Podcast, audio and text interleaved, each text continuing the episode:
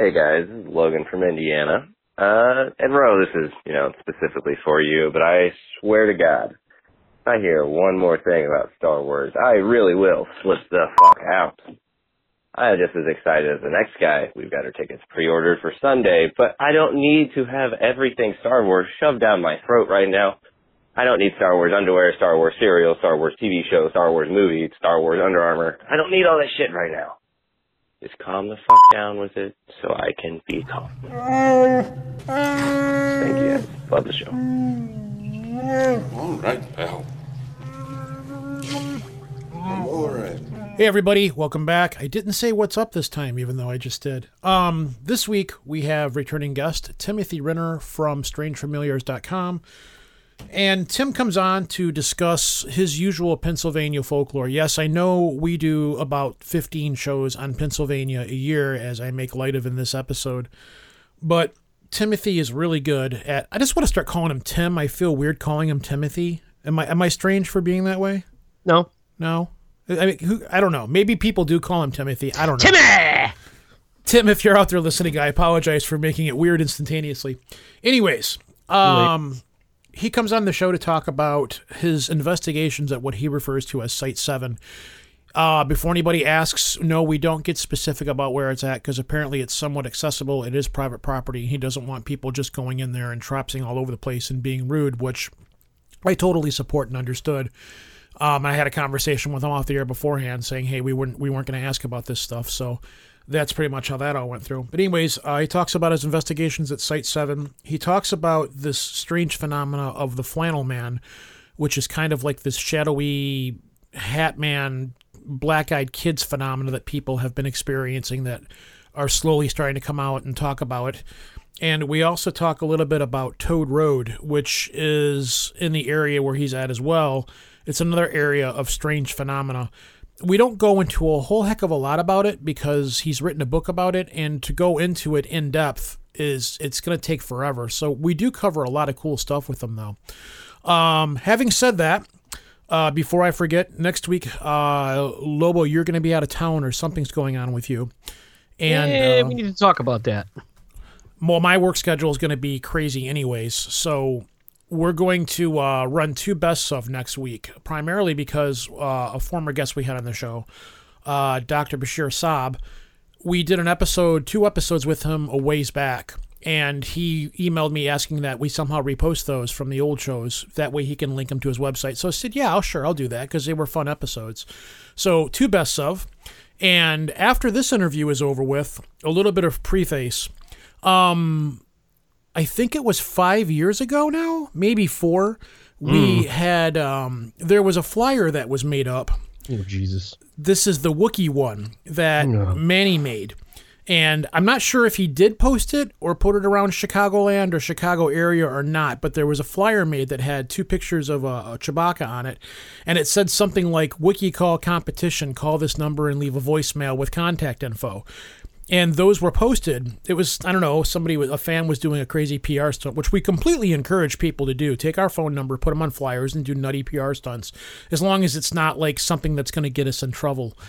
And um, that poster was apparently reposted on the Facebook page, so people have been calling and leaving Wookiee calls. So ooh, ooh, after the interview's geez. over with, we're just going to go into the Wookiee calls. Great. Jesus Christ. And people are leaving contact info. And it's like, no, no, we don't we don't need your contact info. If you just want to call in and leave a Wookiee call for no real reason whatsoever. I don't know. It, it, it happened before. We had a few people call. And then I think Manny went on the Facebook page. And besides pro- posting tons of inappropriate material that I have to continuously go in and delete, he reposted the flyer. So people started calling the number again and leaving Wookiee calls again. So, um, you know, we're, you're going to hear Wookiee calls after the interview is over with, which is appropriate after talking about Bigfoot, I guess. So uh, we're going to see you guys at yeah. the other side. Oh, sure. And just maybe I might have somebody here with me as well. Well, we don't know. It depends if that person makes it up here in time or not before we get to uh, clo- record the closing of the show. So uh, on with the interview with Timothy and on with the Wookiee calls. Yay.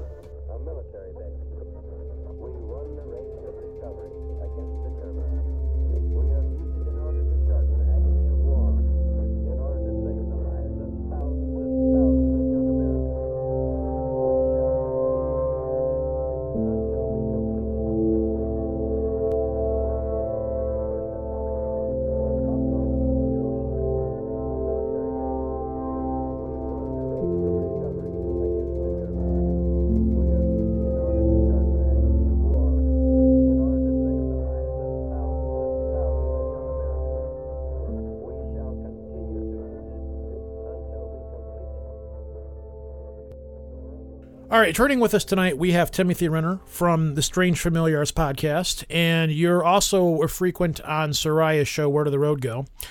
And Soraya was actually who got me into you, and we've had you on here before to talk about your other book that had to deal with um, wild man sightings and things like that before Bigfoot was a thing.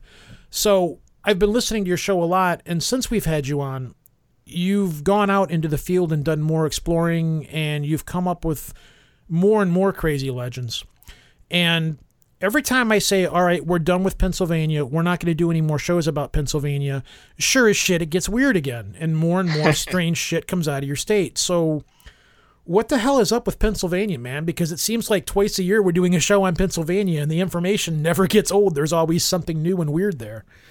It is the gift that keeps on giving. Uh, it really is. And, and I thought, man, I'm going to run out, because I like, a big part of my podcast is doing the on-site stuff, right? So yeah. I, I like going out and being at the places and experiencing stuff. And I thought I'm very, very quickly going to run out of stuff for, for doing because for doing that, because, uh, I mean, how much can there be? And then I just keep finding, you know, uh, something else, some other little legend, uh, you know, haunted church, uh, uh, you know, a Bigfoot witness recently called me from, uh, you know, a little ways away, an hour and a half away. Uh, from Michaux State Forest, and, and I went out there and interviewed him, you know, on location at the site, you know, at the area of his sighting and his experience and stuff. So it's, um, I don't know. I, I when I started the podcast, I, I was saying to people, oh, it wouldn't matter where I lived. I could find the weird stuff wherever I lived. But the more I, I'm here and the more I'm digging in and the more stuff I'm finding, I don't know. I think there is something weird about Pennsylvania. Plus, it appears to be coming to you. Um You are doing more and more investigations now. You are doing more and more on-site kind of stuff. So where do we start this at? Do we start this at Site seven or do we start at Toad Road? Um, well, I mean, I started with Toad Road because that's where my, my book was, but uh, Site seven is where the podcast has been recently, just because that, that area seems to be really kind of hot and active right now. So I guess we can start with that. All right. Now, I know you don't want to make it too well known because, from what I understand, it's not that hard of a place to get to. And I guess it is a private residence of some kind, and you don't want tons of people going out there. So I'm not going to ask you super specific questions as to where possibly this could give the location away. But describe the area, what it's like and everything, and tell us about Site seven, because you've been going there for a while, and you're starting to get a lot of re- really weird, strange stuff out of there. Yeah, and I mean, to be fair, what you hear on the podcast is, you know, one in ten visits, maybe something, you know, worth uh, worth b- being on the podcast will happen. So it's not like we can go there every time and something crazy happens. Um, so, but uh, let's see, it is in a very hilly area that overlooks the Susquehanna River in York County, Pennsylvania. So it's, it's right up against the river, but it's it's this like really kind of rolling hills and and uh, it's a combination of woods and fields. Now, York County is also known as Hex Hollow, right? Or am I getting him? Well, Hex Hollow is in York County, but because of all the, the witchcraft stuff here, a lot of times it, it gets called Hex County. Okay. Um. So, yeah. All right. So what is Site seven then? Is it a Bigfoot area or is it just like a nexus for strange? Well, we I started out going out there thinking Bigfoot because uh, I, I, the guy who first told me about it said we were talking about Toad Road, actually, which is a closed road. And he said he told me about this other road. And he said, you know, there's this other closed road, but I used to go out there when I was a teenager. He was in, you know, this guy's like in his fifties. He said, I used to go out there when I was a teenager and all this weird stuff would happen. He, he said there was these, this family of albinos that lived in a shack on the road, which was just a bizarre detail. And it's then always he albinos. Said, It's yeah, like yeah. Every I, weird I mean, legend has albinos or melon heads in it. Go ahead. I'm sorry.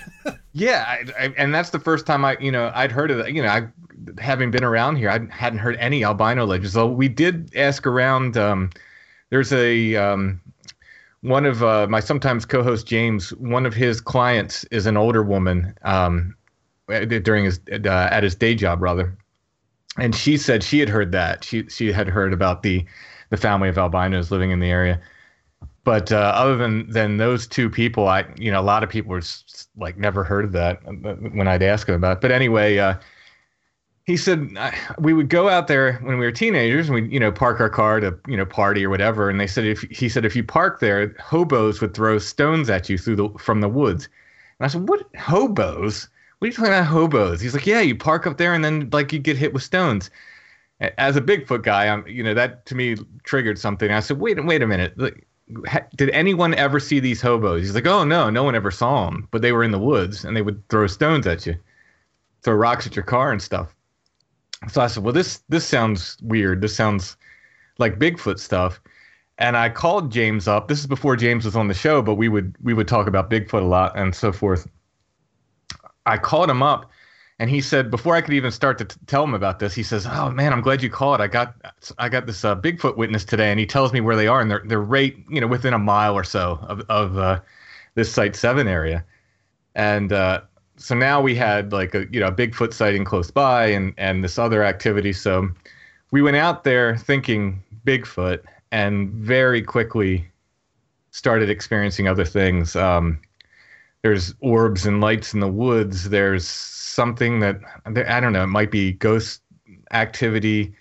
Uh, one of the fellows that, that sometimes goes up there with me, his girlfriend saw some kind of weird quadrupedal creature, like a, almost like a giant ferret or something, the way she drew it. A giant um, ferret? Yeah, yeah. That sounds dope. It, I mean, she drew the, the the way she drew the creature was just real weird looking, and, and you know, it was about the size of a deer, she said, but it didn't look anything like a deer. It was, you know, more more squat and and uh, ferret like, you know, the body and and the, it had a long neck and stuff. Um, and she had seen what may or may not have been a gray alien, I think, in the area, and uh, I was up there hiking one day and saw something. The odd thing is it was white, and it made me think of the albinos. I saw something like in the brush about man-sized, and I heard the brush move, and I looked over, and it, uh, the, it looked like um, somebody was wearing a head-to-toe uh, gray sweatshirt, like the old like nineteen seventies kind of sweatshirts, that was uh, facing me, turned to his left, and, and darted into the brush. But I didn't see, you know, if he was wearing a sweatsuit, his whole his face was the same color as the sweatsuit as well. Um, it was just really weird, and, and it was really thick brush. I thought it was, uh, I thought it was somebody in there spying on us or something. But it just, it was so bizarre. Was it like a um, fawn or something, or like like a satyr? Or I know that I, sounds weird, but there's legends in Pennsylvania of fawns and satyrs that I've heard of before. Th- I mean, this was human size. I saw it from shoulders up. Uh, That's huh. all I saw. He quickly turned. James heard it, and I said, look, look. And uh, by the time he turned, he didn't get to see it. So I just saw, you know, just real quick. And um, but the the fact that it was like this real light, light kind of light gray white, it just made me think of that albino story. James and I had been there one night, and we both saw a flash of movement. We have to be very, because there's lights there. I've said we both saw a flash before, and people thought I, I, we saw a flash of light, but no. We saw a flash of movement, which was also, we agreed, you know, we kind of take notes and later we compare them. And uh, we both agreed that was white in color as well. So I don't know if these are ghosts or or, or what they are. Or, you know, uh, the other fellow, Jeff, who come who uh, explores the area with us, he's he's a super Bigfoot guy. I mean, like everything's Bigfoot to him. So he's, to him, they're white Bigfoot. But uh, I, you know, I can't I can't say that. I didn't get a good enough look. We, you know, these things are quick, whatever they are. So, okay, you've also did, you said you uh, or you said on your show that you've had people that have seen eye shine as well. Have you seen anything like that?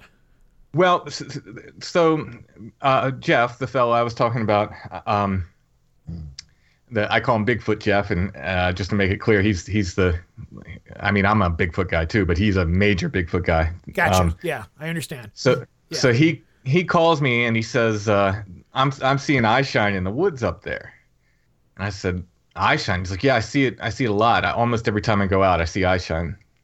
So definitely not I went deer. Up there. he, I mean, and he's telling me that the, the he's like, yeah, it's eye shine, but it changes color, and uh, it, I think he said there's only I only see one eye, I don't see a pair of eyes or something like that. There was something that, that he said that led me, besides the changing colors, because he has this whole theory that they're communicating by changing the color of their their eye shine, uh-huh. which is just like wild, but um, uh, so I went up there looking for it, and that's when we saw the lights, and we did the the light episode, and that, you know, uh, Jeff, I think to this day still says their their eye shine, but I I didn't see it. They didn't act like eye shine to me. Um, I don't know what they were. They they were lights that uh, move and change color and change shape and change size. Have you ever um, seen a will-o'-the-wisp before, or swamp gas? Have you seen either one of those? I had seen a will-o'-the-wisp on the farm when I grew up, when I was real little, and this did not, it did not drift like that. These are, they stay within, or they stayed within uh, uh, a certain area. It seemed like they moved, but they didn't move like a great distance, although they would go out and seemingly, I don't know if it was the same lights would appear elsewhere, or if, or if, uh, they were different lights, but sometimes you'd see one go out and then another one would kind of blink on, you know, off to the left or something like that. So and I have to ask about the obvious question, because the skeptics are going to go to lightning bugs. Um, you know, swamp well, gas, was, as I've already said. Uh, it was February, so shouldn't be lightning bugs. There's no lightning bugs then. Um, yeah, I had a, a fellow tell me it was it was droplets of water that were reflecting light. Um, yeah, that, that was my so, next one, yeah. So these were moving up and sideways, so it doesn't seem like that's possible. Okay. Um, they look, I mean, they look like a man-made light at first, and that's why I was like, okay, there's nothing to this. This is just, you know, this is some kind of light out there that we just, we haven't located yet. My guess is about two hundred yards between one hundred and two hundred yards from where we were standing, we were looking at these things. Now, uh, some would you say they're about the size of a, ba- a basketball, softball, uh, small size, like uh, you be- know between between softball and basketball? Okay, so some somewhere in there. I mean, it's really hard to gauge because they would get brighter. The uh, the fellow that was with me, another James, to confuse things. Not that James is my usual James, host. James, and then there's James. Right. Daryl, Daryl, and my other brother, Daryl. um, he had a laser pointer. He had one of those like ten mile super powerful laser pointers, and he was sh- hitting them with the laser pointer. When he would hit them, they would turn red and sort of aperture out. They wouldn't like blink out. They kind of slowly aperture out. As every time he hit him, it was without fail. Now, he, you know, it was hard to, it's hard to hit him exactly. So you'd have to like, you know, move around a good bit. But when he hit him exactly, they would go red and, and go out. It was very, very weird. That's that what started. Man has brass balls because I don't, yeah, I know you would, Lobo, but I don't know if I would do that. I'm looking at an unknown phenomena that may or may not be hostile. So I'm going to shine uh, a laser it, on it. No. I would not yeah, go out that, in the woods without my three fifty-seven. And if it comes crashing through, I'm not going to hesitate in unloading that thing. I don't think a three fifty-seven is going to do anything to a Bigfoot. It'll make me feel better. Well, at least you're honest. So anyways, yeah, go ahead. I'm just trying to get an image of my, because yeah, I've seen lights like this myself. We have a spot up in northern Michigan where I've seen um, floating orbs of light, you know, and there's also the phenomena, the Brown Mountain lights, you know, O-balls is basically what they're known as. Um, mm-hmm. So it, it, if you know what I'm talking about, was it something like that? Did these things bob and weave or?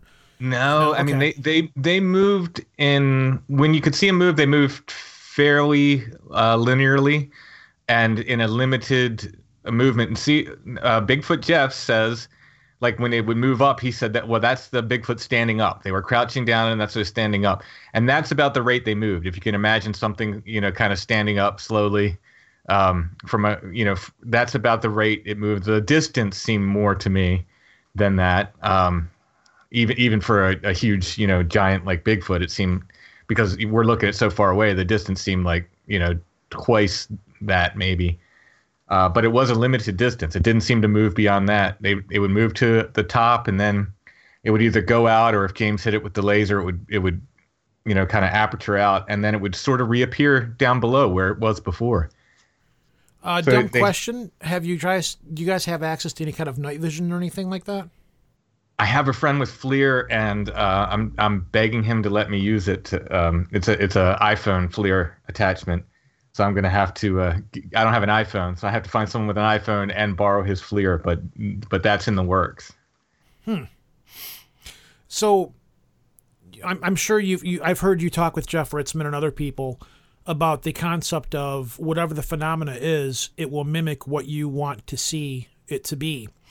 So do you wonder if your friend, since he's Bigfoot, you know, Mister Bigfoot, that he's specifically, it's presenting itself as a Bigfoot, whereas you don't really have any kind of real dogs in the fight, though you are a Bigfoot kind of person. You're, I'm, I'm noticing you're not saying that you don't think this is Bigfoot, which I, I give you props I, I for. I don't think it is. Okay, I, I give you props for that.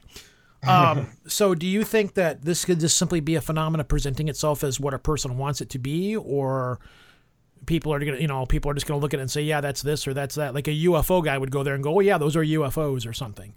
I'm sure a U F O guy would say U F Os just because it's, you know, weird lights. Um, Jeff Ritzman actually had experienced something very similar. I talked to him in Maryland.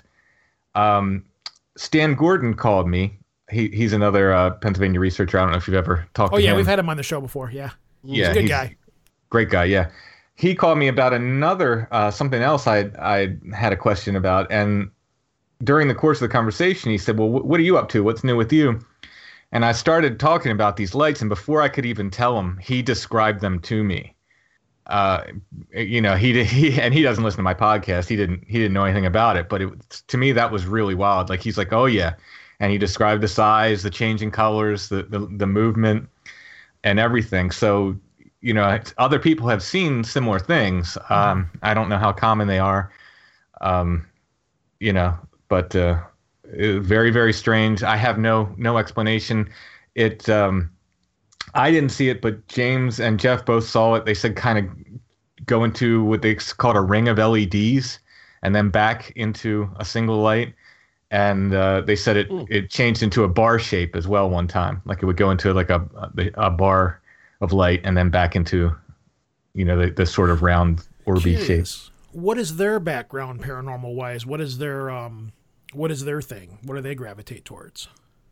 Uh, so so the James that was with me, he is kind of all over the place. He's interested in, in ghosts and Bigfoot and stuff, but uh, he's uh He's probably a bigger skeptic than I am, which is always good. I like having people that are that are more skeptical than me. Yeah. around.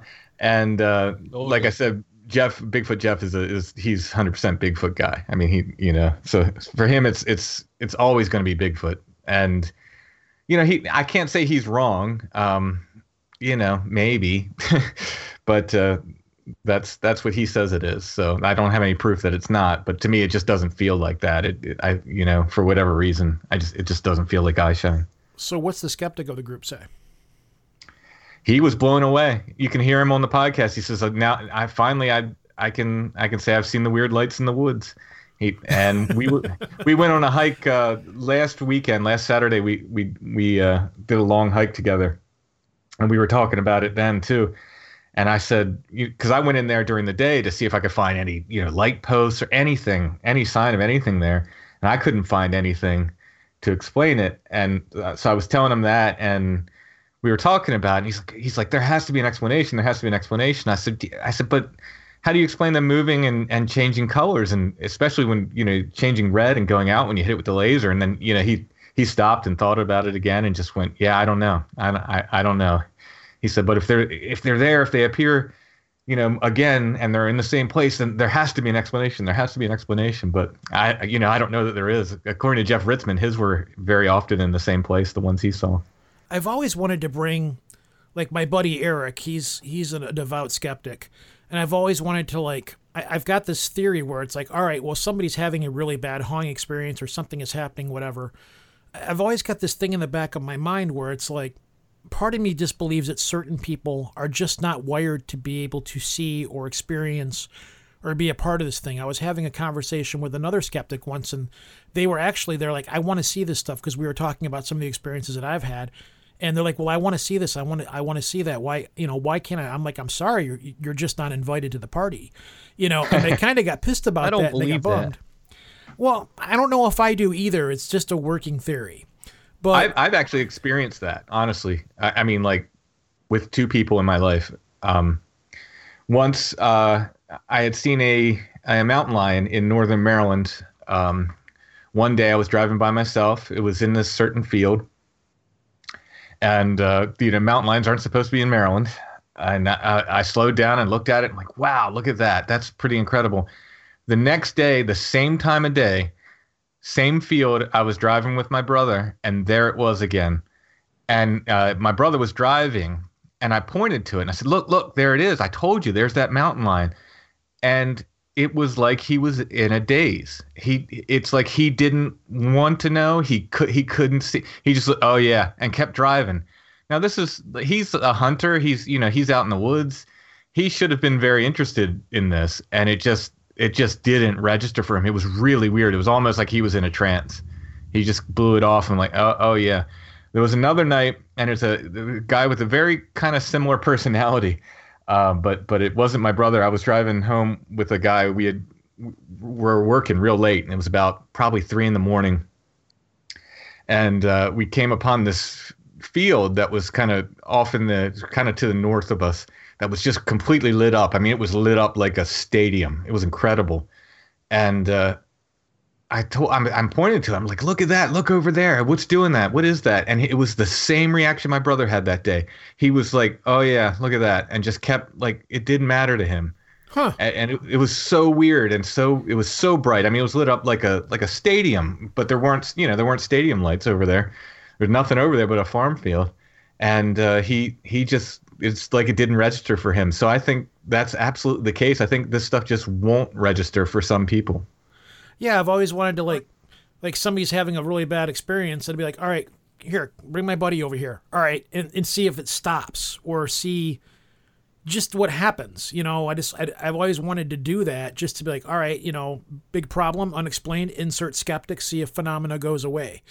Or see what happens. Because you always, when the skeptics walk in, it's like, well, yeah, that's just light reflecting off of Uranus being released by swamp gas, or, you know, whatever. I don't know. Right. I don't, you know, probably a bad choice of words to use together. But, um, you know, I've always just been curious about something like that.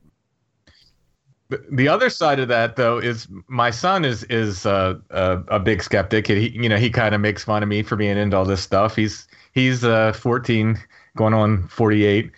And, uh, but he's my hiking buddy. He, he hikes with, he's a great hiker. He, he goes, he loves to hike. So he's, he's out with me all the time. And we've had several things happen to us in the woods that neither one of us could explain. Uh, the, the most dramatic one was the horrifying screams. One day we were hiking and we're in the woods, and these screams start going off. I mean, they were frightening at, at to a point where he was like, uh, I want to go. and, uh, And I said, no, no, no, let's, let's like see how this pans out. Let's, let's figure what this is. Yeah, Dad, and, you're crazy, bye. And they were coming from two different directions. And, uh, they, I mean, they were just horrifying. And, and he, you know, at first he's afraid. And then after a bit, he was like, all right, let's, you know, he kind of settled in. Let's figure out, well, we, we went to where we thought they were, and they weren't there. And then we saw these other hikers, and they said, oh, I think they were, that was coming down from by the bridge. So we, we ran down by the bridge, and, and there was nothing there either. So uh, really and couldn't explain it. Then you ended it. Up in the Fae folklore world. Yeah. Because they always say don't follow the wisps, don't don't don't chase after the noises. Right, right. Well, yeah. Well, see, my skeptic son, you know, here he is. He's faced with this. He got like he got very angry at me. He's like, oh, are you happy now, Dad? Get to, you know, while the screams are going off, he's like, you know, you called your Bigfoot in. Are you happy? Or wh- whatever he said. And then, but afterwards, I mean, he admits the screams happened, but he, he says, well, we have no proof that that was paranormal. I said, well, yeah, we don't, but it was, it was weird. We can say it was very weird and, and very kind of frightening. Uh, but uh, he, he's, you know, so he has experienced stuff, but he, he still remains the, uh, the, the hard skeptic. Have you taken him out to the site? I wanted to. We were out hiking in the area. It was getting towards dark, and and uh, it it was uh, it was just too much. He, he, like we'd been out all day. It was a kind of rough hike we were doing, and we were kind of filthy. And uh, I think he wanted to call it a night. So I, I mean to take him out there because I want to see what'll happen, because he, he stuff does tend to go off around him. So back to the site again, where you were, where you saw the lights moving around and floating from. Have you been back there in the daytime, actually, where you saw the lights, to investigate that area where you saw them? I, as best as I could tell, um, see, you can't go back from, from the area we were watching. You can't really go back from there. Um, so you have to hike in from another area. So it's it's as best as I could tell, hiking in from the other area, I went there. I went there either the following day or two days later. I forget, but it, you know, very soon after, and uh, we had seen them. And I, like I said, I couldn't I couldn't see anything in there that would explain them. I was looking for, you know, trail cams that might be blinking or something, or any kind of, you know, light on a light pole, or, or anything, anything in there. And uh, never, never saw anything. It doesn't mean, you know, I might not have been in the right place. It's hard to be, you know, to tell exactly uh, when you're hiking in from, from the other direction. But uh, and you don't have access to a drone or anything like that. No, but uh, man, you funny, need to hook up with some people. Funny you should say that. Uh, one night we were there, and this was uh, James, my co-host, and I. We were there, and we were just kind of hanging out at night, seeing what was was going down, seeing if we could get any recordings. We we would leave uh, recorders there overnight and stuff. And I kept telling him, you know, we'd been there several times, so it's not like every time I get creeped out there at night. This this night though, I kept saying, man, I'm. Something's weird. I'm I'm getting freaked out. And he's like, he's like, yeah, I don't feel that. I'm like, yeah, I don't know, dude. And I was like, I, there's something something weird about tonight. And I and I specifically said to him, I said, I'm not like Squatch, this dude. I'm not. It's, I feel like there's people, there's people around that. And uh, we started seeing lights in the woods, and it was flashlights. And so there's flashlights, you know, coming. So there's people coming up through through the woods there. So I thought poachers. So I was like, oh man, this is not going to be good. Like, let's uh, let's kind of make ourselves scarce here. And uh, he's like, no, I want, I don't, I don't want them to get our recorder. So he's hanging out. I, I, I'm, I'm, you know, terrified of the you know, poachers are going to come out, and and it's going to be a big cut. Well, it ends up being these teenagers. Uh, three of them. So they come up out of the woods, and we're like, what are you guys doing? It's, you know, it's like midnight. And they're like, oh, just walking around. So uh, nothing, J- dude. Uh, we're not partying. No. Yeah, right. so so James says, uh, did you guys see anything weird back there? And the first thing they said was like Bigfoot, which I thought was, that was a little weird. And then like the, the other kids sort of just jumped in and said, no, nothing weird except that drone you were flying over our heads. And I, uh. I I said, I don't, I don't have a drone. And he's like, yeah, you were flying it over our heads. And I was like, no, dude, I don't, I do not have a drone. We don't have a drone. And, and you're in the woods. I don't think I could fly a drone that well at night, you know, through the trees anyway. But uh, he was insistent that he's like, well, somebody's flying a drone over our head. I'm like, wow. So that was, that was very strange. And this was at night, right? Yeah. It was like around midnight. Huh. Because I know sometimes police will do that in the daytime. They'll they'll fly over large areas of wood specifically to look for marijuana crops and things like that. Um, that's not that unheard of. Night but flight's to, tough. Yeah, night flight's really tough. Um, the only time they would be doing that that I know of is if they're looking for like indoor growers and they have convicts. Heat lamps. Convicts, yeah, convicts are they have some kind of heat detectors or something like that. But I, I don't know.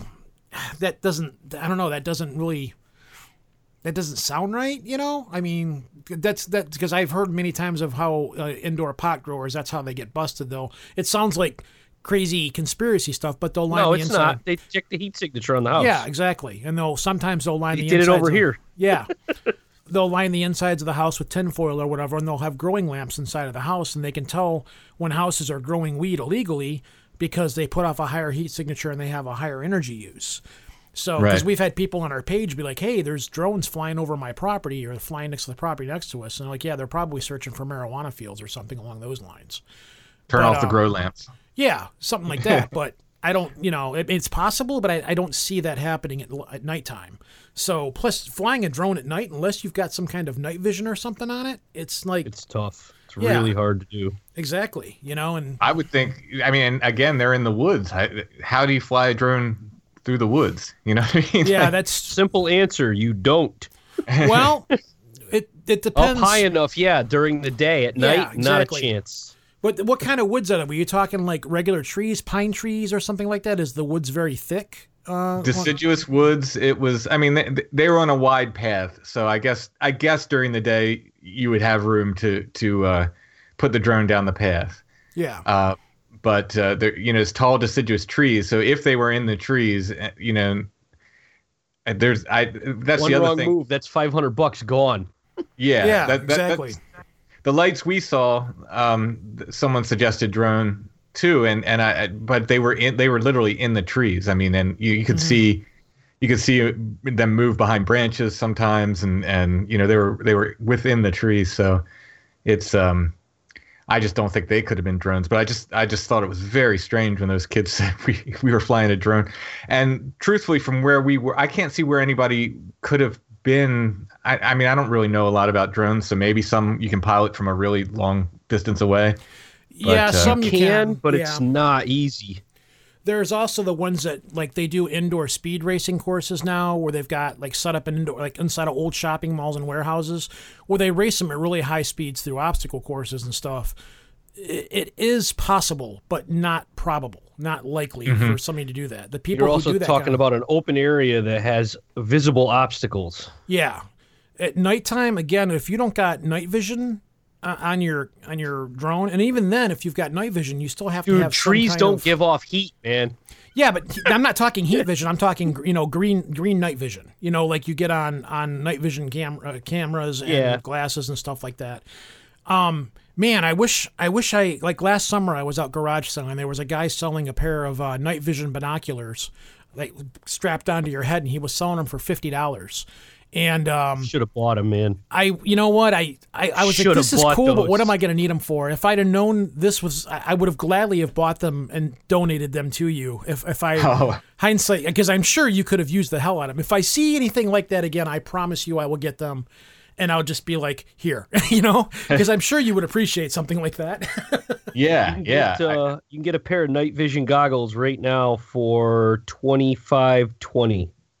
Oh, really? Yeah, wish dot com. It's they're originally yeah, two hundred bucks. What's the range on them? Well, I'm sure they're cheaper now because I remember I remember people seeing at the the paintball field when I used to play night, you know, fifty night by games. fifty, three thousand meters. Well, I guess anything's better than nothing, you know. Yeah, I'm going I'm going to look into that. three thousand meters, actually. Nothing to sniff at, man. That's that's a decent distance.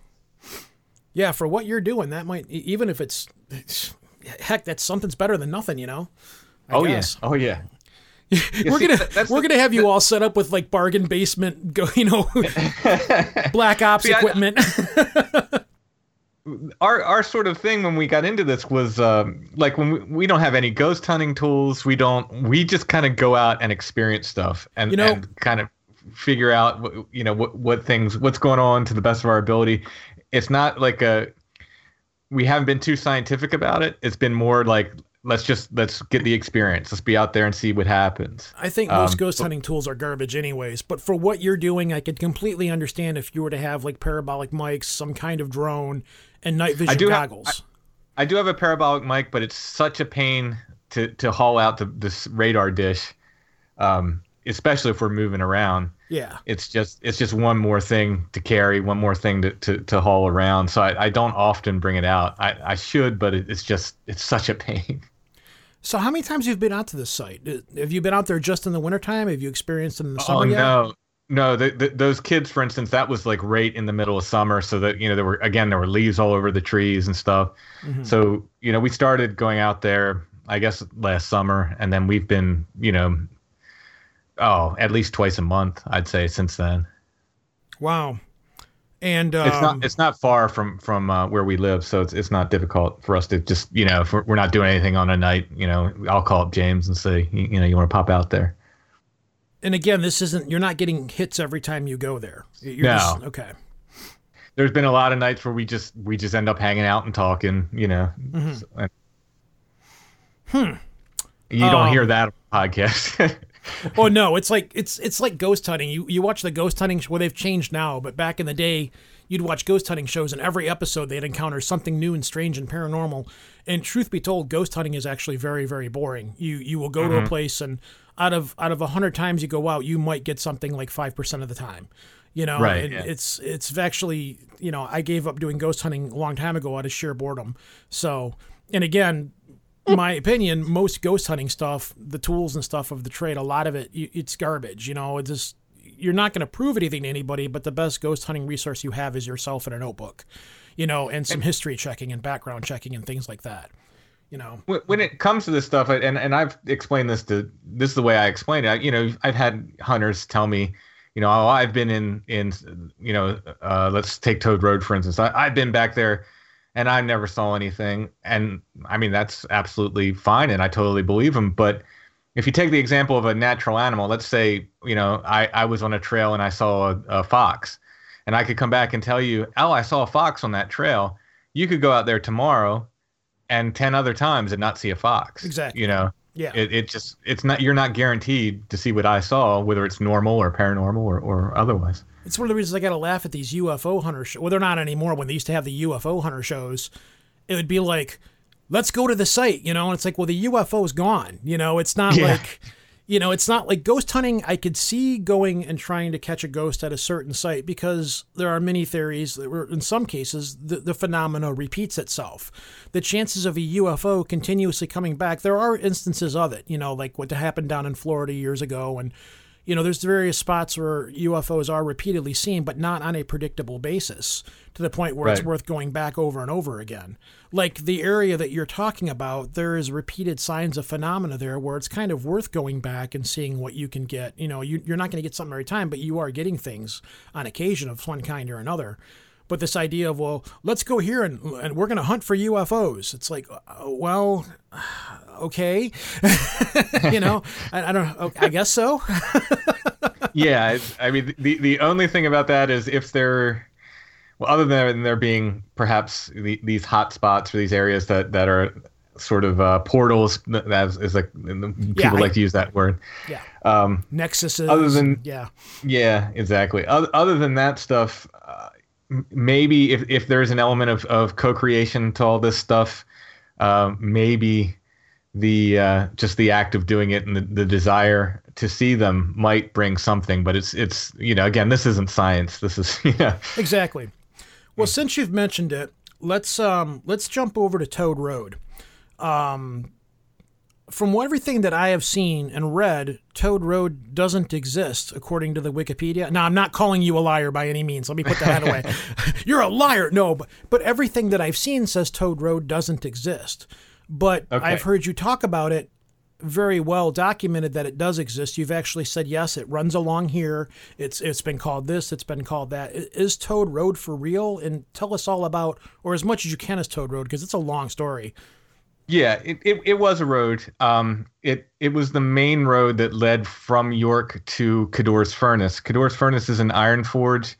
It was a uh, pre-Revolutionary War. It was in during the Revolutionary War. They made cannons and cannonballs and stuff. So uh, Toad Road originally was the road that that led to that. Now, it became known as different things over time. Um, Trout Run Road is what it is now, and then it, it ends. There's a there's a closed area. Generally, the, the closed area of Trout Run Road is what most people call Toad Road. And the uh, township and Wikipedia like to say it, it never existed. The township's very fond of that because they don't want people going back there. Mm-hmm. Uh, it's understandable. But what it was, it was the, the Codorus Creek. It runs along the Codorus Creek, and that came out of York and went up right by Codorus Furnace and to the Susquehanna River. That was navigable water at that time. Uh, they had locks and dams and so forth on it, and they would use uh, the Codorus to haul supplies from York up to the Furnace and sometimes back the other way. And what Toad Road was, and th- this I've only learned just recently, it was the tow path for the barges on the canal when, when they used the Codorus as a canal. So it really wasn't named after the animal, Toad Road. It was the Tow Road. Oh. And then over time it got, it, I, I believe, I you know, I don't have any certain proof, but I believe it became known as Toad Road just because it's, you know, the way things uh, whispering down the lane and so forth. So they would have the barges going down the river, but they would have like the horses on the side of it that were pulling the barges down. That was the right, locomotion yeah. they used to pull them. There, That's how they used to do it on the Mississippi way back. Yep, yep. So... yeah, there were areas where it wasn't deep enough to float them or whatever, so they'd have to they'd have to pull them along. So they had the uh, they had the the tow road next next to the Codorus. So in uh, what was Hurricane Agnes, nineteen seventy-two, I believe, um, a, an area of that road got washed out, and they just never opened it again. They put a gate on one end, and the other end it just kind of uh, it uh, they just got overgrown and stuff. A, a lot of people don't even deal with the north end. They don't most most like if you look on YouTube and stuff, and people go like, oh, I'm going to go to go to Toad Road and the supposed seven gates of hell that are there. And they'll film the south end where there there is a gate, like an old farm gate there. It's just a galvanized, you know, kind of gate you'd see anywhere.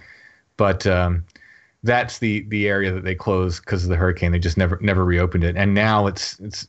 You know, it's hard to believe there was a road back there. There's some areas where it still looks like a road, but most of it's barely a path. Nature reclaims stuff quickly. Oh, yeah. Oh, yeah.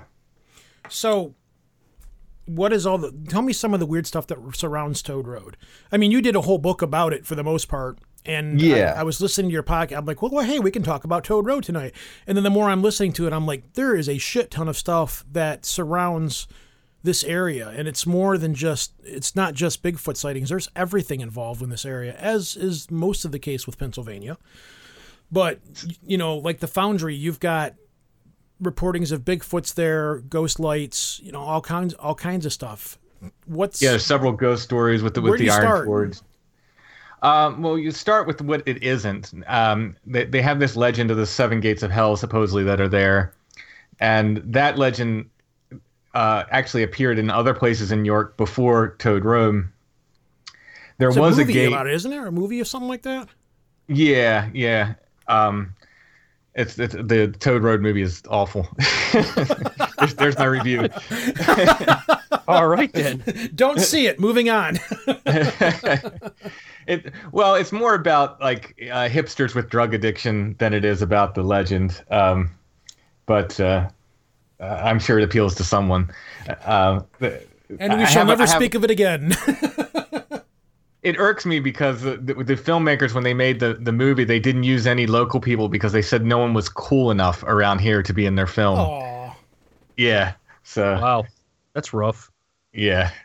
Um, but anyway, uh, so, so there's these, supposedly there was an, an insane asylum back there. There never was, never was an, uh, an insane asylum anywhere in York County. Uh, someone made up this story at some point. It, it's probably it got confused with there was a, a nursing home nearby that burnt down. Um, so I think it got confused with that a little bit and uh, allowed the, the sort of rumor to to stick, the urban legend to stick. That's and, another big uh, one that always pops up in urban legends. There's always some kind of an insane asylum. There's always albinos. There's always melon heads. Mm-hmm. Um, there's always um, some kind of a hospital ward where people died of some, you know, mass chronic disease or something like that. There's common threads to a lot of these urban legends. And then when you dig a little bit deeper, there's some kind of a core to it, but it's usually not what is presented. Right. Yeah. Yeah. And, and the first time I heard this insane asylum thing was, you know, on the internet in the late nineties or early two thousands. Um, some like, you know, ghost hunting email list or something. And I immediately, my father-in-law has tons of maps. I immediately got out these old maps and looked. There was never anything back there like that. And I just said, no. And they changed their story right away. They said, oh, no, that was a mad doctor. It was a mad doctor who kept insane patients in his home and his house burnt down. It's all nothing. It's all nonsense. None of that's true. But the, so the story goes, they erected seven gates to keep people out. And as you go through each gate, things get more horrible until you get to the seventh. And then that's the, the portal to hell or something like that. No one's ever come back from the seventh gate. Again, this sounds like a D and D module I played years ago. Yeah, exactly. Sounds like my grandmother's house. It's, it's, it's just complete nonsense. But the thing, um, there are people who do experience a lot of strange stuff there. And what people were reporting didn't sound to me at all like ghosts of insane asylum victims. Uh, it sounded like cryptid activity. They're being screamed out from the woods. They're being paced in the woods. Um, and they're seeing, you know, eye shine and, and uh, having things follow them and so forth. So I started looking at it as, as a cryptid thing. And I did indeed find uh, stories of people being attacked. Um, I had I found a witness who was attacked in nineteen seventy-four, I believe, up there, and uh, he he he's. I mean, I'm I'm not a psychiatrist. I can't diagnose him with post-traumatic stress, but he he certainly has all the features of post-traumatic stress. He has nightmares to this day. It took me about six months to get him to tell me the story. um, the more than just the, the basic details. Uh, he was in his car. His car wouldn't start. He, he went up there just to, you know, hang out, um, because it was a there was you know urban legends and so forth. His car wouldn't start. Uh, we ha- we see this feature a lot. Something kept coming up and and brushing against his car. Uh, he sat there for hours, and, and this was happening. He he finally decided, I I got to go. I got to you know I have to get out of here. I can't stay here forever. So he got out and he started running, and he he ran right into what he described as a monster. He he wasn't a Bigfoot guy at all. He had never even considered it being Bigfoot until I said, "Do you think it could have been Bigfoot?" And he got very, very quiet and goes, "Oh my gosh, maybe that's what it was." But uh, he said it was man-shaped and huge, bigger than any man he'd ever saw, and covered with hair. And when he ran into it, it beat him down, and he spent a week in the hospital. So he was physically assaulted by it. Oh yeah, yeah. He he was it. He uh, had memory loss and uh, and all kinds of other stuff. In the paper, it was interesting. In the paper, it was reported as he had scratches on his face. But uh, when you talk to him, he's like, I, I, it was way more than scratches on my face. He had, you know, he had a, head, a serious head injury. He had uh, memory issues, and uh, now again, in- not that I don't believe you at all, but does he have medical records or anything like this to back this up from when he was in the hospital or anything? Um, you, you know, I know, didn't ask him for his medical records. Okay, I did that's ask understandable. The, yeah, it's kind of like... I did ask for the police reports. Okay. Um, and they, I filed a, a FOIA request for the police reports, and it's gone unanswered to this day. Okay. Mm. Which is not that's unusual. A, a lot of people will point to that, like, oh, uh, the Chicago Mothman case, that was one of the, the things that people were using, uh, to say that wasn't true because they couldn't get the police reports. The, the unless you're a lawyer or or someone with serious, like a like a press agency, you know, or New York Times or something. It's really hard to get FOIA reports. If, if what do you do? They just don't fill them. Like, what am yeah. I going to do? How, I'm I'm going to make the the Helen police, uh, yeah, exactly. you know, fill my FOIA request. I can't do anything about it. I can only ask. Mm-hmm. So I, I've asked for the police report and I've not gotten it. Now, you were also talking about the show. I don't know if it was there or not, but I, you and your co-host were talking about how there was an old newspaper article about how traffic got stopped because creatures were crossing the road of some kind or another. Yeah, that was that was in uh, sort of between uh, Toad Road and Site seven. As the, as the crow flies, they're, they're not very far apart. And uh, this was someone that James knew, uh, who didn't know that, that James was interested in, in this kind of stuff. And uh, when she find, found out, she told him that uh, they were stopped on uh, Route thirty, which is the major route uh, through Hallam area. And these they saw multiple creatures. I believe it was three cross the road. The interesting thing is they said they were white. Hmm. So... you know, who knows? Have you found but, any old newspaper clippings relating to white creatures or anything similar to what you saw or what these other reports are? I ha- I've not found anything on that, um, but it's really hard. Unless you have a specific date, it's really hard to uh, to track things down. Like, for instance, there's a there's a story that I keep getting told by older people, pe- people who went out to the Toad Road area before the internet. So so people my age and, and older who would go out there, you know, legend tripping in the in the seventies and eighties and, and even sixties. And they keep telling me the story about a guy who hanged himself. Now, there was a gate out there. It was a gate to a house that was near what where the, the farm gate is now.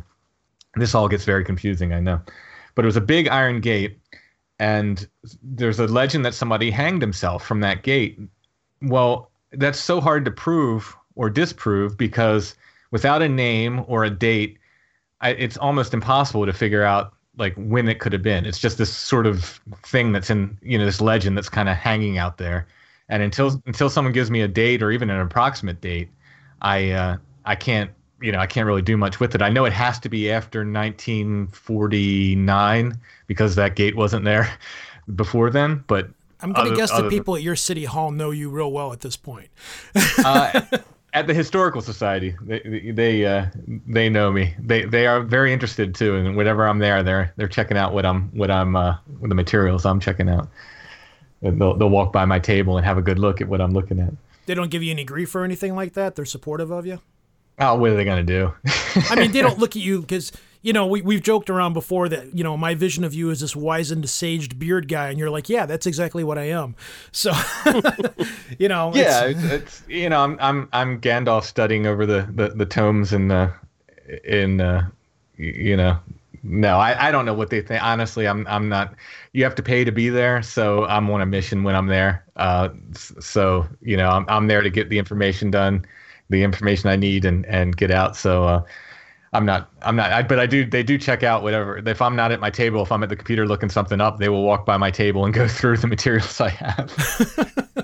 I, I would I would be pretty cool with it, man. I'd be like, all right, what's what's up? I'm, I'm here to help you. You know, well, what do you? Let's let's see what we can do here. I I'd be all about that, because that's that's one of my things. More and more and more. I think a lot of it is because of you. To be honest with you, I found myself ever since I read your book, I find myself going through any old newspaper articles I can find online, and I've actually I think I've sent you a couple of articles that I found. I've posted them to you before.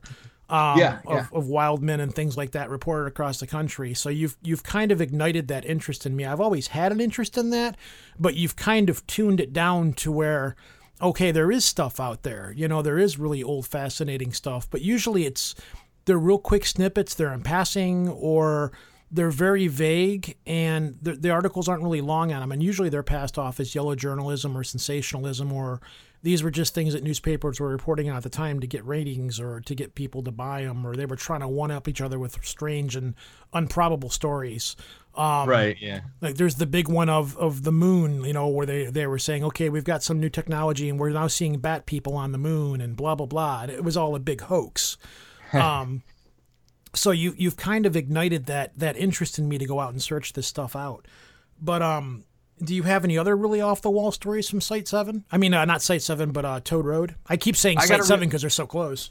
So I got a really cool one. Um, this this is actually a personal story. I found a a, a way in from the north. Um, it's a really old. It's the oldest part of the road. It it's definitely dates back to the Revolutionary time. And I started going in that way, um, which uh, this is all private property, like people should not go. You'll see more no trespassing signs there than anywhere in the else in the county. Um, so it's, but um, I, I have sort of a tacit permission to be there. Um, the, the hunting club that owns it would basically saw me out there one day like, oh, you're the Bigfoot guy. I'm like, yep. And they're like, okay, like don't just don't be out here when we're hunting. I'm like, okay, I'm good with that. So anyway, so I found this new way in, and uh, I was on it uh, with my friend one week, and, and I was really excited about it. Cause I was like, oh, this is so cool. And uh, walking the path, and in the middle of the path, I found a perfectly clean raccoon skull. And I, I collect the, any skulls I find in the woods, I collect. Ooh. And I was like, oh, this is cool. Very neat. So, you know, I put it in my pack and I left. And uh, three weeks later, we were supposed to go back uh, and, and do it again. And he stood me up for whatever reason. I, I don't even remember why. But uh, well, I was like, well, I want to go anyway. I'm going to go out by myself. So I went out by myself, went in the same way. And I saw something uh, very big, bigger than anything that should be in the woods in Pennsylvania. And very extremely fast and dead quiet. And it, so I'm moving south on the on the trail on the on the on Toad Road. And this also moved south. It was, you know, fifty yards ahead of me and just shot like a bullet south. Um, I don't know what it was. It was quadrupedal, but the front end was was higher than the back end. Um, mm. The the first thought I had when I saw it was moose, believe it or not, because I, I'd seen moose in the wild before. So I thought, like, that's the thought that immediately came to my head, moose. And then, you know, then you go through this series of, well, wait a minute, we don't have moose in, in Pennsylvania, much less in southern Pennsylvania. Like, that's not, it can't be that. Plus, it was super fast. And uh, so I'm, I'm sort of trying to go through the checklist of, of what it was and, and what it could have been and what it wasn't. But I, I followed it, and not out of bravery. Um, in fact, later that day. Let me ask you one question real quick. I'll let you awesome. finish. Having sure. Isn't that a weird feeling when you see something that's unexplained, unexplained, how fast your brain tries to process what you're seeing? Like, oh yeah, it's like, yeah, when I, I mean, when I've seen things, it's like, is it this, is it this? And then when you stop and think about it, it's like, you, you the amount of knowledge you just computed so fast is like a supercomputer trying to identify what just happened to you. You know. Yeah, I mean. Anyways, I'm going through just, a, a checklist trying to prove everything but Bigfoot, basically. I'm yes, I'm going down exactly. the, the list like, okay, was it a was it a buck? No, way too big. Was it? Um, now I did find some stories of, of ghost elk in the in the area, um, not in York County, but nearby. Um, we don't have elk here anymore. It, it maybe it, you know a, a bull elk, but it really I don't think so. you know, I just. But anyway, I, I followed it for about maybe a half mile to a mile.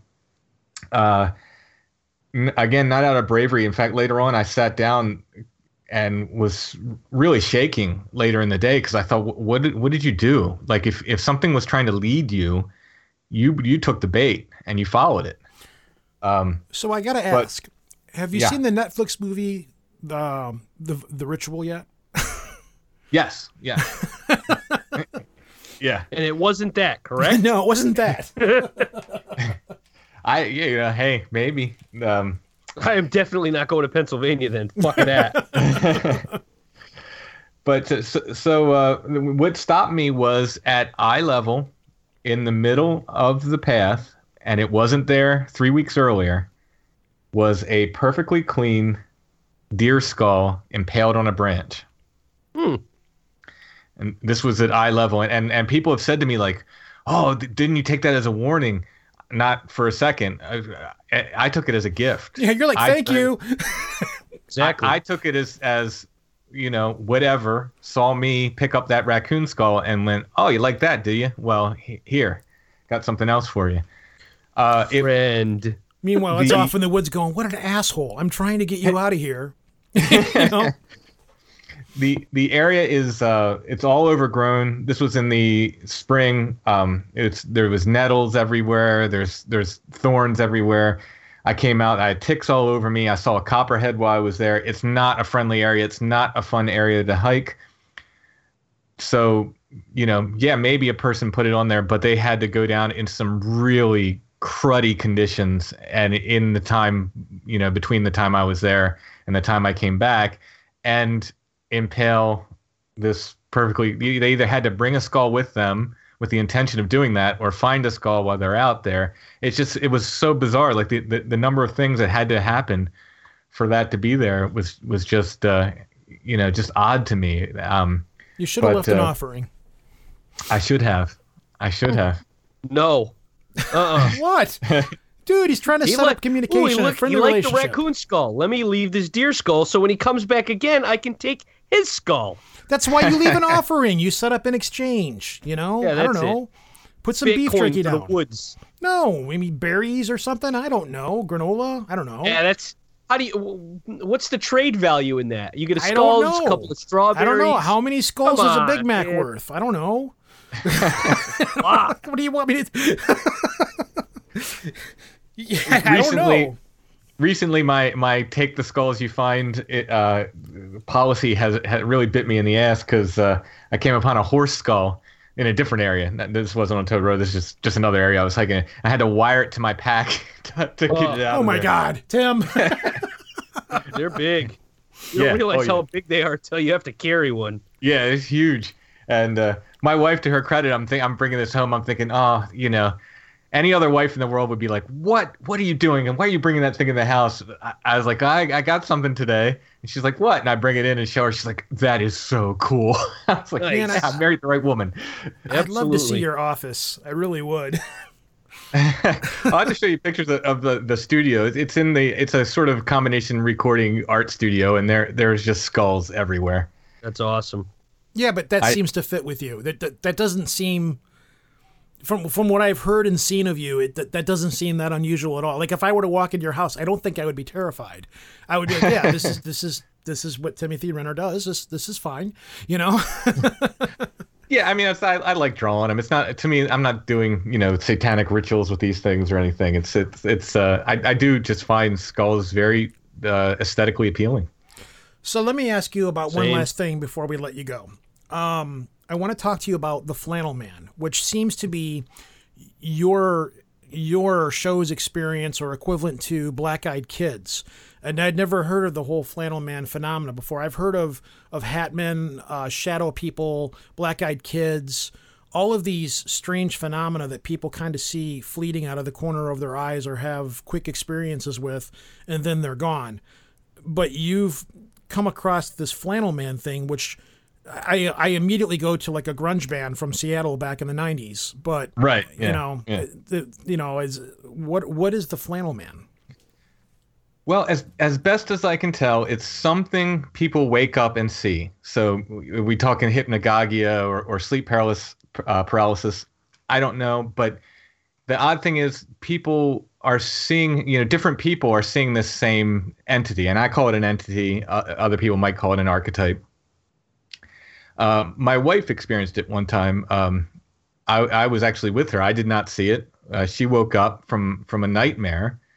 And when she woke up from the nightmare, standing at our feet was this guy dressed in a red flannel shirt, looked like a lumberjack, big, big guy with a beard. Uh, she she says she remembers him holding an axe, but she doesn't fully know if she sort of retrospectively put the axe in his hands because he looked like a lumberjack. Mm. But uh, and he was just standing there. And the other thing that, that is common in this, people say he looks surprised when they see him. So she said, now my wife's a total skeptic. She doesn't believe in any of this stuff. She's like my son. She's, but, uh, you know, she doesn't, no Bigfoot for her, no aliens. It's all, it's all Jungian archetypes, um, uh, you know, as far as she's concerned, and, and we're all crazy. Um, the, those of us that believe in this stuff.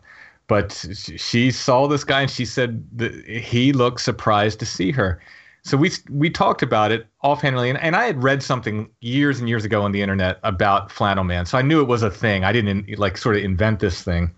I forget where I read it and, and when, but you know, I'm talking maybe fifteen, twenty years ago or something like that. I mentioned offhandedly to James on one of the shows, and we got someone wrote in to us and said, "I've seen this Flannel Man guy." And he he saw him as a kid, woke up, it was in his room. Now, he said he actually crawled out of his bed, and, and he was a young kid, crawled up to his, his uh, not like a toddler, I think he was like ten or eight or ten or something, but he crawled across the floor and said he could actually smell the leather of the boots. Cool. He thought it was his, his brother that this guy was wearing. Other people have, uh, have uh, seen him. One person said he had glowing red eyes, but that's the only account of that. But she woke up, saw him, came to her door, just kind of looked at her and walked away. Someone else said they walked into, same entity, walked into her apartment, opened her refrigerator door. She sat up in bed, and he looked at her and was surprised to to uh, that she, he kind of like he got caught, like surprised that she could see him. So it's whatever it is, it's something people are, are waking up and seeing. They're describing him the same way, some differences. Some people say beard, some people say no beard. What is consistent is dark pants or jeans and a and a red flannel shirt. And uh, and the, the it seems to be like the, the thing, the surprise to see me thing. How many people have you had report this to you? It's getting in the tens now. I'm trying to get the I'm collecting all the stories. I'm trying to get people to come on the podcast. Some people just don't want to come on the podcast for whatever reason. But uh, so, you know, we're in the tens, not not twenty. I'm thinking probably ten to twelve at this point so far. So that's if anybody cool. out there's listening to this right now and you've had a Flannel Man experience, get a hold of Tim or get a hold of me yeah. and I'll put you in touch with Tim. yeah. But most recently, and I think he's coming on Strange Familiars, there's a guy who does a ghost show on Amazon called Ghost Dimension. And there was there was an article about him filming some ghost or something. I think it was in the Daily Mail in the U K. He's a, a British guy. And it just ha- offhandedly mentioned his first paranormal experience was when he was sixteen and woke up and saw a guy in a red uh, plaid shirt at the foot of his bed. So uh, I immediately contacted him. I just, you know, our schedule being him being in the U K and me being here is hard to arrange, but hopefully I'll have him on. So even people who don't, you know, call it Flannel Man, seem, there seem to be people who, who have seen this thing and just, cho- you know, chalk it up as a ghost or, or something else. That's strange. It, that's there's a common thread there too. A lot of people, I've you know, we I think we've had somebody on our show that's talked about the they've seen a hat man before, and I've also heard reports of shadow people and things like that. Where there's a common thread where once they're recognized, that once they realize that they've been spotted, they're always kind of shocked, like, "Oh, you can see me. That that's not a, that's that's against the rules." You know, there's yeah. there's this weird thing to that where it's like, how, how, how, how are you seeing me? You know? And mm-hmm. it, I'm not sure what's more disturbing, the fact that you might have somebody walking around your house in, in flannel, which, you know, could be the ghost of Kurt Cobain. It's more disturbing that they're going into your fridge grabbing stuff, you know? Yeah. Reminds me like, of Gerald's Game. Every time I hear the stories of people seeing these in their, like, the Moonlight Man. It's a Stephen King story, but it's it's so messed up because it, it mimics, like, in the story, the way the description of how, like, you're not supposed to see him unless you've been touched by death. It's disturbing. Hmm. It's weird. I don't know. And they're always surprised when they're noticed. Yeah, exactly. It's like, wait a minute, it, you, you, you're not supposed to see me, so, you know. It, it's kind of like that other movie. What was the one with the um, Dark World? You know, where they would just come in like sleep, you know, and everybody would fall asleep or whatever. And they, they weren't allowed to see the people that were behind the scenes manipulating things and pulling the strings. Mm, yeah. Yeah. Yeah. It's very, it's very strange. And, and it, you know, this may be some kind of archetype, but if so, it's, I mean, I've had people from Europe contact me, uh, Sweden, the U K. When we first talked about it, I thought, well, maybe this is some sort of, you know, collective unconscious American Paul Bunyan thing. And it's, you know, sort of our archetype of, um, you know, the great Western expansion and, and the American worker and et cetera, et cetera, you know, this lumberjack represents. But then when people from all over started, you know, contacting and uh, and I've seen these stories from the U K and, and Europe and so forth. I'm like, well, no, there's, there's something else. Well, there was the Slender Man phenomena where, the you know, the story was made up and then people started saying, no, I've seen this thing. You know, mm-hmm. that happened. Um, and look, look where that went, you know, mm-hmm. that, that created all kinds of fun. Yeah, but. That was a lot of that was blown out of proportion. There was yeah, only exactly. one actual case that some idiot kids decided they were going to kill somebody, but you know, they're kids. Yeah, exactly. It's what they do. Kill people, you know. Um, as you do when you're young. Um, there was another one I was trying to think of too, but right now it's slipping in my mind. There, oh, well, there was the, um, the rake things that, that I think that started as like a Reddit uh, creepypasta or something, but now people are reporting these rakes, you know, all over the country. I don't know, man. Rakes have been spoken of for a long, long time. Have they? Like a long time. Yeah, they were, uh, oh, Christ. They were, they were the, the, the undead. So the, the same sort of uh, pale, skinny, uh, the same description of the, it, it, that people are describing today. Oh, I yeah. know what you're talking about now. Yes, I've heard of them as well. Um Okay, so I was under the impression that that was a relatively recent phenomenon. No, people no. Just well, somebody I wrote say it's about a Nordic it on thing, Creepypasta, but I don't think it is. But somebody did write it on Creepypasta, and it blew up. And okay. then there was a, uh, I can't remember who it was, but they were, you know, talking about it. It was a folklorist. It was on a YouTube show that I was watching, and it was. Uh, you know, I'm so I'm, I feel much better about that because I had a. Uh, a mention of a rake, I think, in my first book. And then I, I, I was like kind of bummed when I found out later, like someone else told me like, oh, it's just a, you know, a, it's a very recent phenomenon kind of thing. I'm looking uh, it up on uh, Wiki, w- Monster Wiki right now, actually. The creature is believed to be a humanoid appearance with several references in folklore and horrific urban legends originally appeared on the internet in Creepypasta. The creature that reportedly attacks humans due to unknown reasons and often causes its victims to get psychological trauma. That seems to be a recurring theme. Uh, several theories as to the first uh, development of the rake point towards internet threads and online discussions. See, I've heard of it going back further than that, though. However, yeah, due to alcoholism, allusions to a creature known as the Rake can be found well before these sources could have developed the idea. Boom.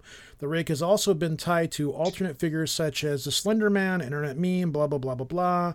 Uh, the Rake, Rake is by proxy of a Slender Man. Uh, reproduction of the creature is similar to what imagined by visual scenes depicted in sci-fi films such as Alien. Uh, past and present, this humanoid life form was never detected by... to be detected to be a mammalian nor reptilian. Yet in a recent video clip on YouTube, which I'm sure is real, the YouTube video clip clearly, ex- I'm such a smarmy asshole here, clip uh, exhibits uh, and shows how the creature reproduces by opening up his host mouth and releasing its para, proto, proto whatever the hell it is, ingesting its victims by French kissing them. I guess that's how it impregnates you. But Yay. this is... um. This is a much older legend than this, though. I've heard of it yeah. going farther back. It's I always thought it was a Nordic thing, but like, hey, I guess I'm wrong. So they're like the White Walkers. Mm-hmm. Yeah. Well, yeah. well, there's there's a host of that kind of thing from Nordic legends. I, I don't think they called mm-hmm. them rakes, but there are there is a host of of. Uh, no, you know, they weren't known. They, they weren't known as rakes. That's a rel- The name the rake is relatively recent, but the description and the action of them goes way way back. So the the, the term rake is a newer term, mm. but the description of the character itself, the creature itself, is. I don't want to say it's older than time, but it's old. Yeah, Again, I mean, what, I, I kn- swear it was one of my D and D monster manuals too. At some point, I do. I, I don't know why. I, I keep bringing that up every show, but sorry. Go ahead. Oh, I, I, I was just uh, the Norse have a, a whole uh, many, many different undead creatures. So they've got Draugr and wights and you know all kinds of things from from the, the Norse myths. So. I'm trying to find anything I can that goes back and talks about it. There's a book in Google Books that's for free that uh, makes references to them, too. Uh, most rake sightings hey. have come from the whole state of Idaho and the whole state of Washington state and western northwest of Montana. Spoke recently with Charles Winston, and he was researching the paranormal fields for forty years. What book is this one? Uh, the Book of Paranormal Folk- Folklore Rakes. But it's on Google Books, so that's a fairly old book. So, yeah, it's out there. It's out there. Interesting legend to research, I would imagine. Yeah, but I, I think, I guess maybe Flannel Man is, is like that in as much as, you know, now that people are talking about it, maybe more people will come forward, um, you know, and, and uh, it's interesting, though, because, you know, no one's saying this thing, you know, tore my head off or, you know, uh, killed my dog or anything. They're they're very, very similar. These stories that they they wake up. It's always after they wake up they see him. Um, one one. I hopefully I'll have him on the show. But he he actually got up and got a drink of water, came back and then saw him.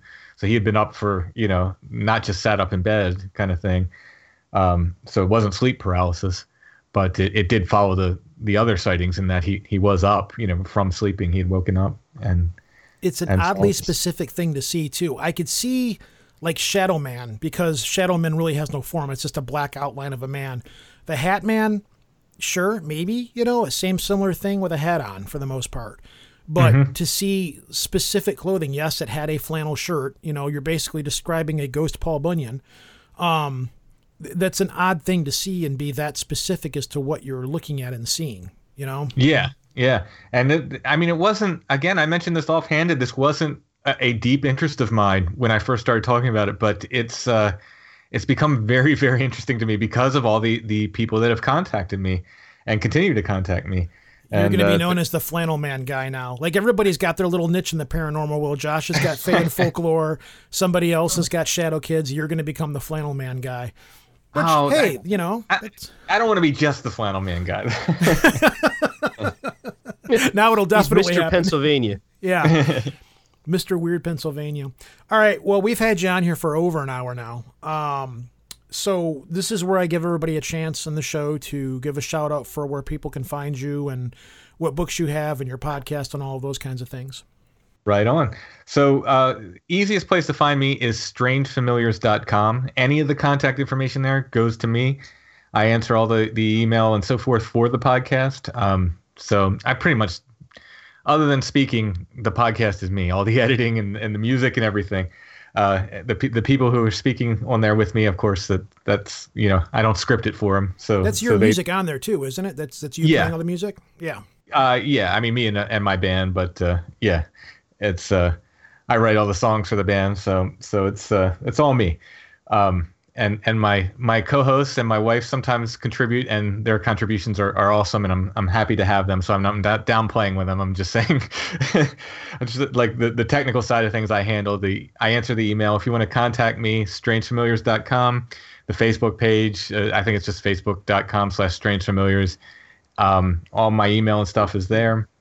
My Uh, you can listen to the podcast there, or of course anywhere you listen to podcasts, iTunes, you know, where, wherever you listen. We're on YouTube. Uh, Strange Familiars is the channel, and uh, my books. I have three books out now. Beyond the Seventh Gate. That one's about Toad Road. Bigfoot West Coast Wildman. That's historical reports of Bigfoot in California, Oregon, and Washington State, and Bigfoot in Pennsylvania, which is. Uh, all historical reports of Bigfoot in Pennsylvania. That's a sick book. I own it. Buy it. Thanks. Yeah, I really need to get the uh, the Toad Road one myself. Um, I'm I'm working on a follow-up to the Toad Road one. Believe it or not, I found more information, uh, a lot more information, enough to do a follow-up book. But uh, if, if anyone listening has had experiences there, um, I got a lot of new witness reports and so forth in that one, so I'm I'm collecting those as well. Well, Tim, thanks for coming on here. It's fun talking to you. Um, as I said last time, I really do enjoy your show. Um, I'm a little bit envious of it because it's it's more like the kind of show that I've always wanted to do but don't think I would ever be able to do. Um, you've always got new and interesting stuff on there. You're not the run-of-the-mill, typical paranormal show. You really delve deeply into the folklore and the history.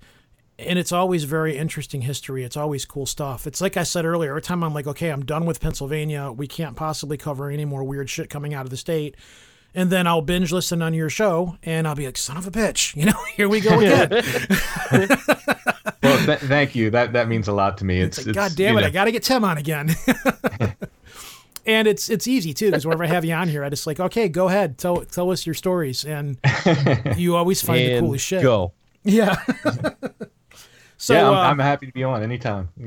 Thanks a lot, man. I appreciate it. Thanks, Tim. Sure thing. Take care, man.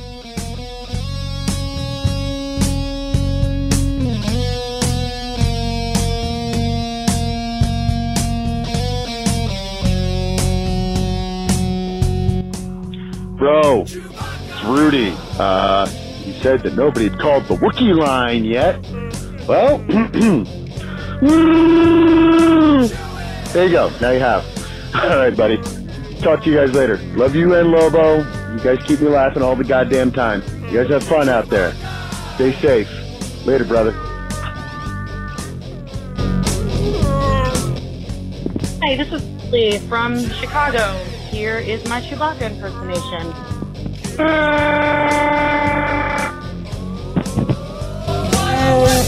Chewie, is that you? Chewie! Want to get in contact with the show or listen to back episodes? It's easy. Go to w w w dot project archivist dot com. On the right side of the page, you'll find links to our archives, as well as links on how to get onto our Facebook page and follow us on Twitter. If you want to leave a voicemail for us, it's seven three four, six eight one, zero four five nine. Yes, we do listen to all of them.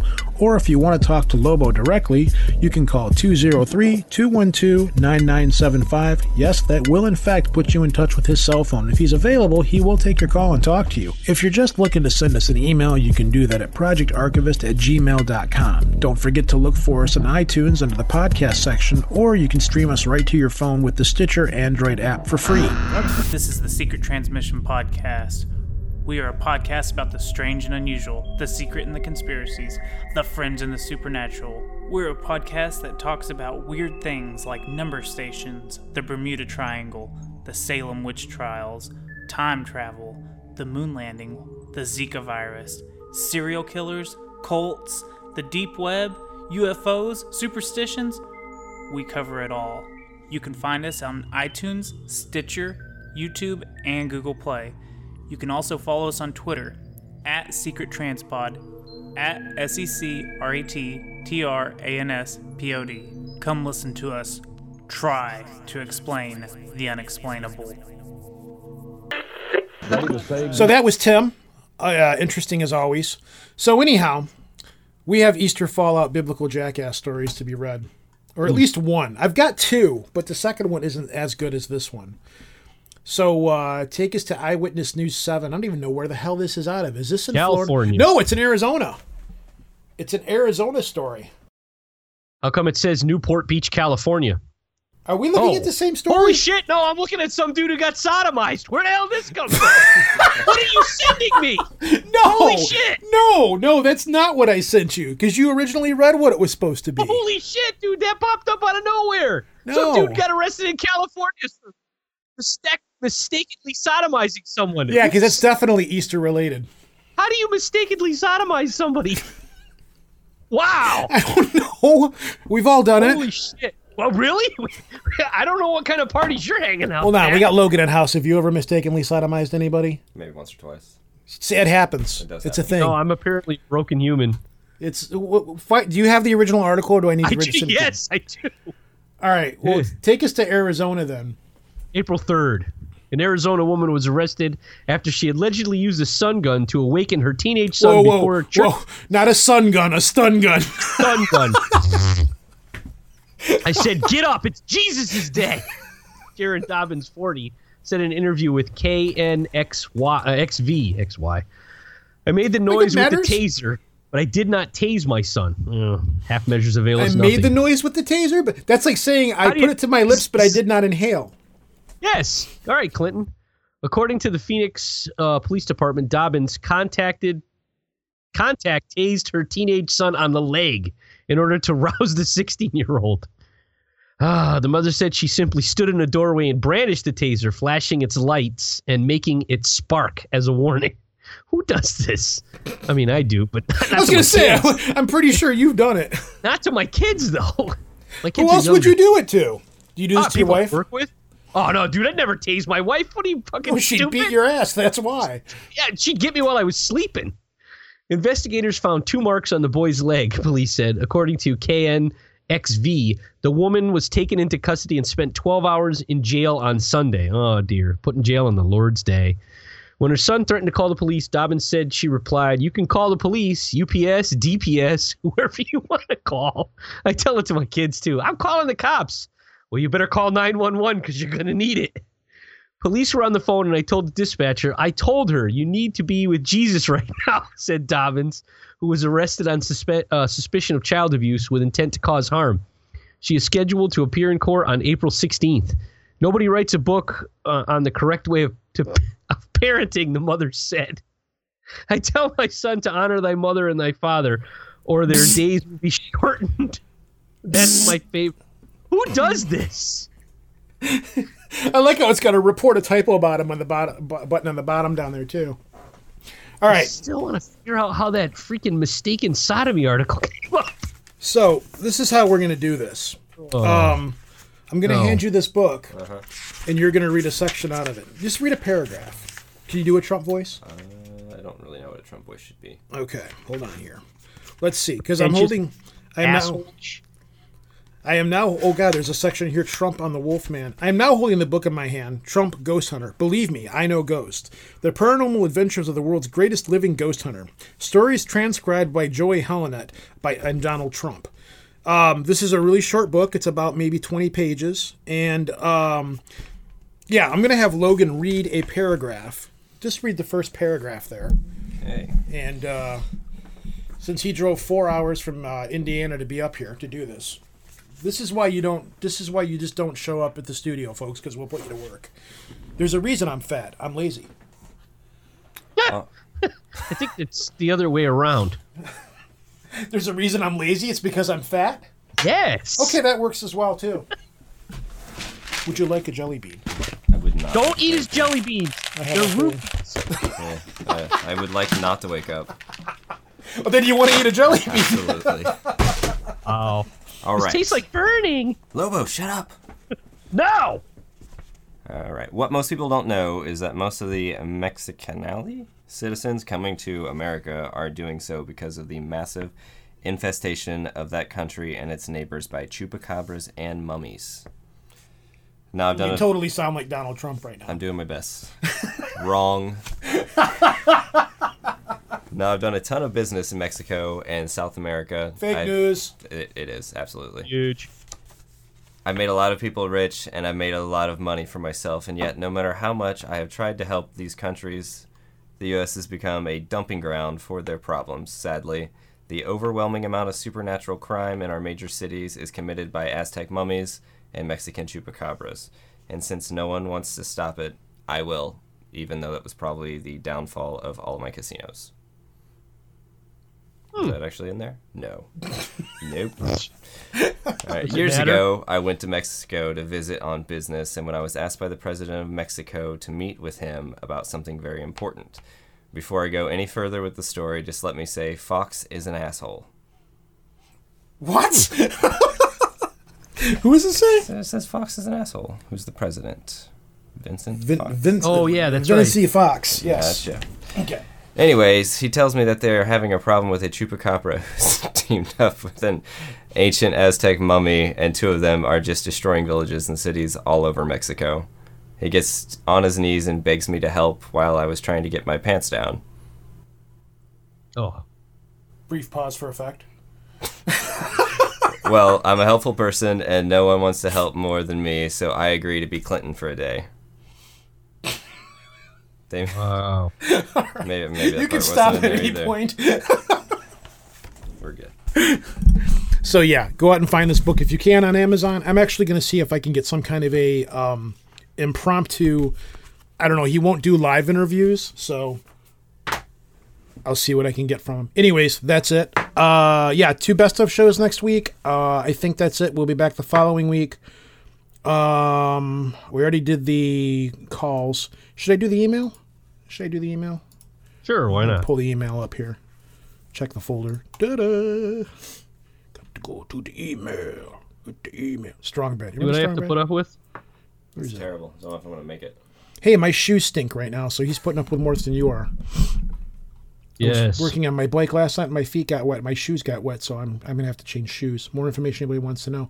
Ah, let's see here. Allison Cook. Hi guys, the best of show Science of Addiction is excellent. I wasn't aware of your podcast when the program first aired, so I truly appreciated the opportunity to listen and learn. Actually, there is so much content in the addiction show that I'm on my second round of listening to the show. How many times can I say the word show? I learned a lot of new information from the show, even though it doesn't actually say it that time around.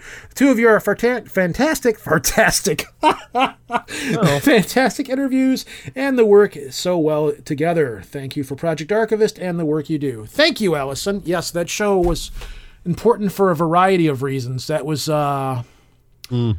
I've always wanted to get a hold of that guy again, because we've gotten a lot of emails about that show. A lot of people that listen to that show, well, I won't say a lot, but there's been quite a few that got their act together because of that episode. And with the whole opioid addiction thing going on right now, that's kind of why I wanted to rerun that one. Mm. But um I think that's it. Are we done? We got everything taken care of for now, or we got everything covered? Is that it? I mean, hold the plug, it's dead. Definitely wondering how often you write your own emails to yourself. I don't write my, what are you talking about? Because that was super flattering. Oh, we don't get very many emails. Yeah, that's what I'm saying. How many times do you send fake emails? Well, you're looking at my emails right now. How many emails do you see? I see you making up a Gmail account with the name of Allison. You got these are all like this, the. Uh, uh, did you say fake email account? I did, yeah. No, she's on our Facebook page, asshole. Wow, you are quick today, aren't you, Sonny? I'm hungry. So your brain slows when you're hungry. Yeah, we're done. All right, we're gonna get out of here. Wow. You go Holy tase shit. your kids. All right. Tasers. All right. This is Rojan from Detroit. Peace out, everybody. Logan, this is say something. Oh, uh, this is definitely not Bigfoot. Grr. Not big. This is Lobo from Connecticut. Uh, ghosts wear underwear. Peace, folks. Bye-bye.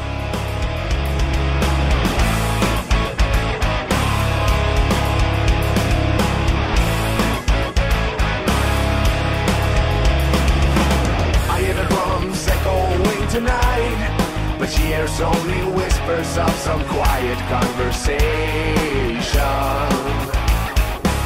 She's coming in twelve thirty-five. The moonlight wings reflect the stars that guide me towards salvation.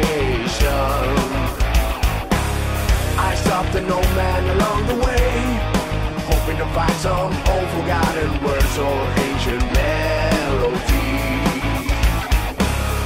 Turn to me as if to say, hurry boy, it's waiting there for you. It's gonna take a lot to drag me away from you. There's nothing that a hundred men or more can ever do. I best the flames out in Africa.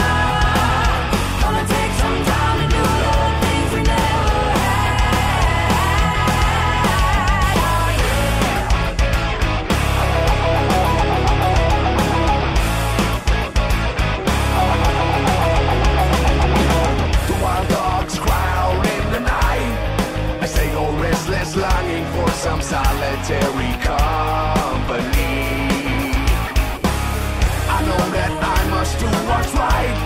past Kilimanjaro rises like Olympus above the Serengeti. I seem to cure what's deep inside, fighting all this thing that I've become. It's come and take a lot to break me away from you. There's nothing that a hundred men or more could ever do. I best raise time in Africa. Come and take some time to do the things we never had. Oh,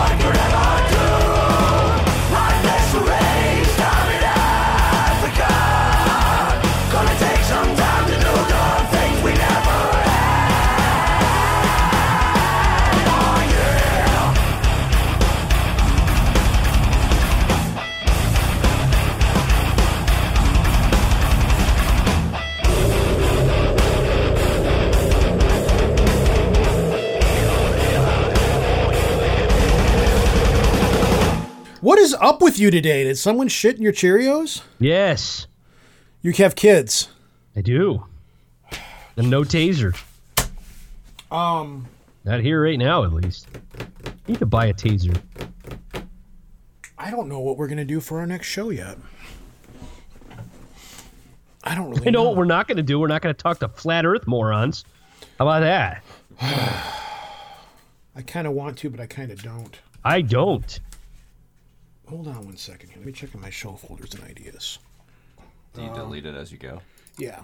Like right here, these are stories for the fast food show. There's taco dot dot dot bell. See? Taco dot dot dot bell as labeled. These are all taco-oriented. You can fucking stab him now if you'd like. Uh, You're close to him. I could. You're right. I bet your gravy comes out. Oh, fuck you. Is it? uh, I only make my own gravy under sufficient heat.